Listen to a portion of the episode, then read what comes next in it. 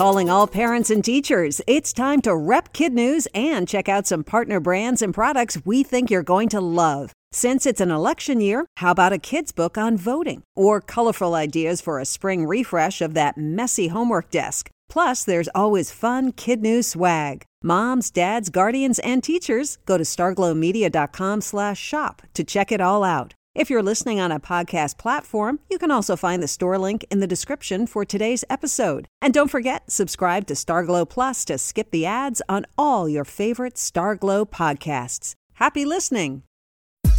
Good morning and welcome to Kid News. I'm Tori. Today is Monday, January 25th, 2021. And we begin with the Buccaneers and Chiefs punching their tickets to Super Bowl 55. Tampa Bay was first to secure a spot yesterday by beating Green Bay. Kansas City followed and will get to defend last year's title after taking down Buffalo. Game day is just under two weeks away, and history waits in the wings. The Bucs will be the first team to play the Super Bowl on its home field, and the age difference between the two starting quarterbacks will be both mind-boggling and record-setting. The legend Tom Brady is 43, which is 18 years, 1 month and change older than the legend in the making Chiefs, Patrick Mahomes. Kickoff is Sunday, February 7th at 3:30 Eastern with 7,500 free tickets given to vaccinated frontline workers and the Weeknd performing at halftime. One college in the U.S. is taking its fight against the coronavirus to the dogs. In order to make sure its campus is safe for students this spring, Florida International University will set four highly trained pooches loose to sniff out COVID. The canine team consists of one Belgian Malinois, a Dutch Shepherd, and two small rescues. Their job is to sweep classrooms before anyone enters. If the dog sits, it means further cleaning is needed. The Miami Heat basketball team is also enlisting the help of man's best friend, but its pups are charged with smelling people instead of surfaces, and only ticket holders who make it past Fido will be allowed inside. According to Purina, a dog's sense of smell can be anywhere from 10,000 to 100,000 times better than a human's, depending on the breed. Here in the US, teens will be among the last to get a COVID shot. In Israel, quite the opposite. Over the weekend, the Middle Eastern country began giving shots to kids ages 16 to 18 in order to get them back in school. Israel has the world's fastest vaccine distribution rate and according to Reuters, has already administered at least one dose to more than 25% of its population. Until that number is closer to 75 or 80% worldwide, health experts say masks will remain a must. Going forward, though, the look might not be complete without a sticker. Researchers at UC San Diego have created a little disposable label that turns color when exposed to COVID. They liken the technology to a smoke alarm. It won't tell you exactly where the problem is, but that something needs attention. The stickers could be available by summer.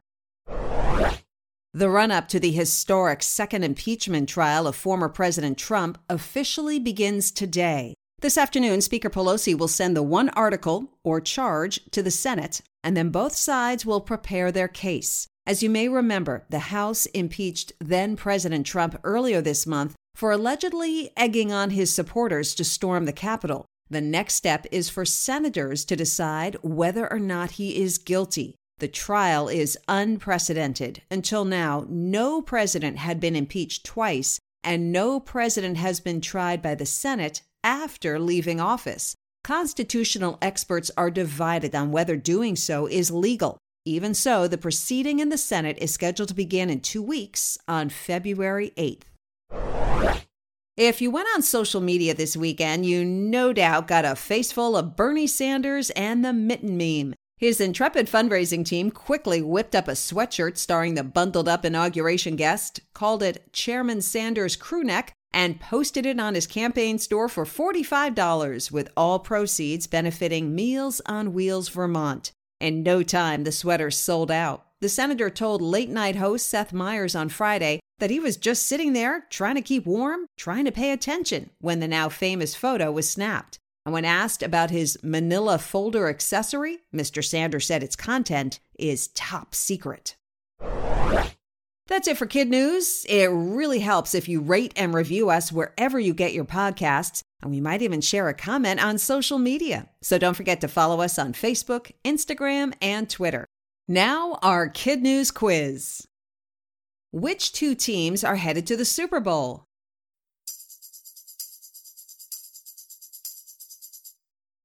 The Tampa Bay Buccaneers and the Kansas City Chiefs.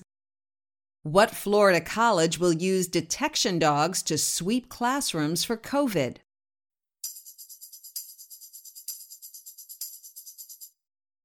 Florida International University. What happens today on Capitol Hill?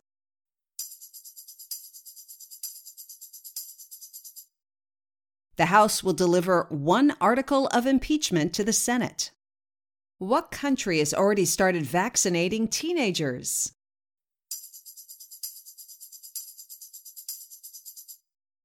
Israel to get them back to school.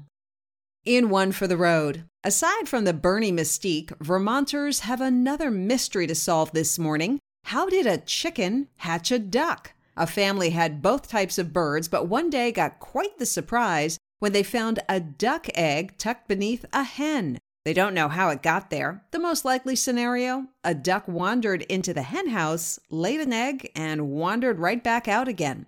The couple never imagined it would hatch, but it did, right alongside two chicks. The fluffy duckling with its telltale beak is living the chicken life for now, chasing pea treats and staying safe under its adopted mama hen. Once it warms up outside, the Bill baby will be sent outside to fulfill his destiny as a duck.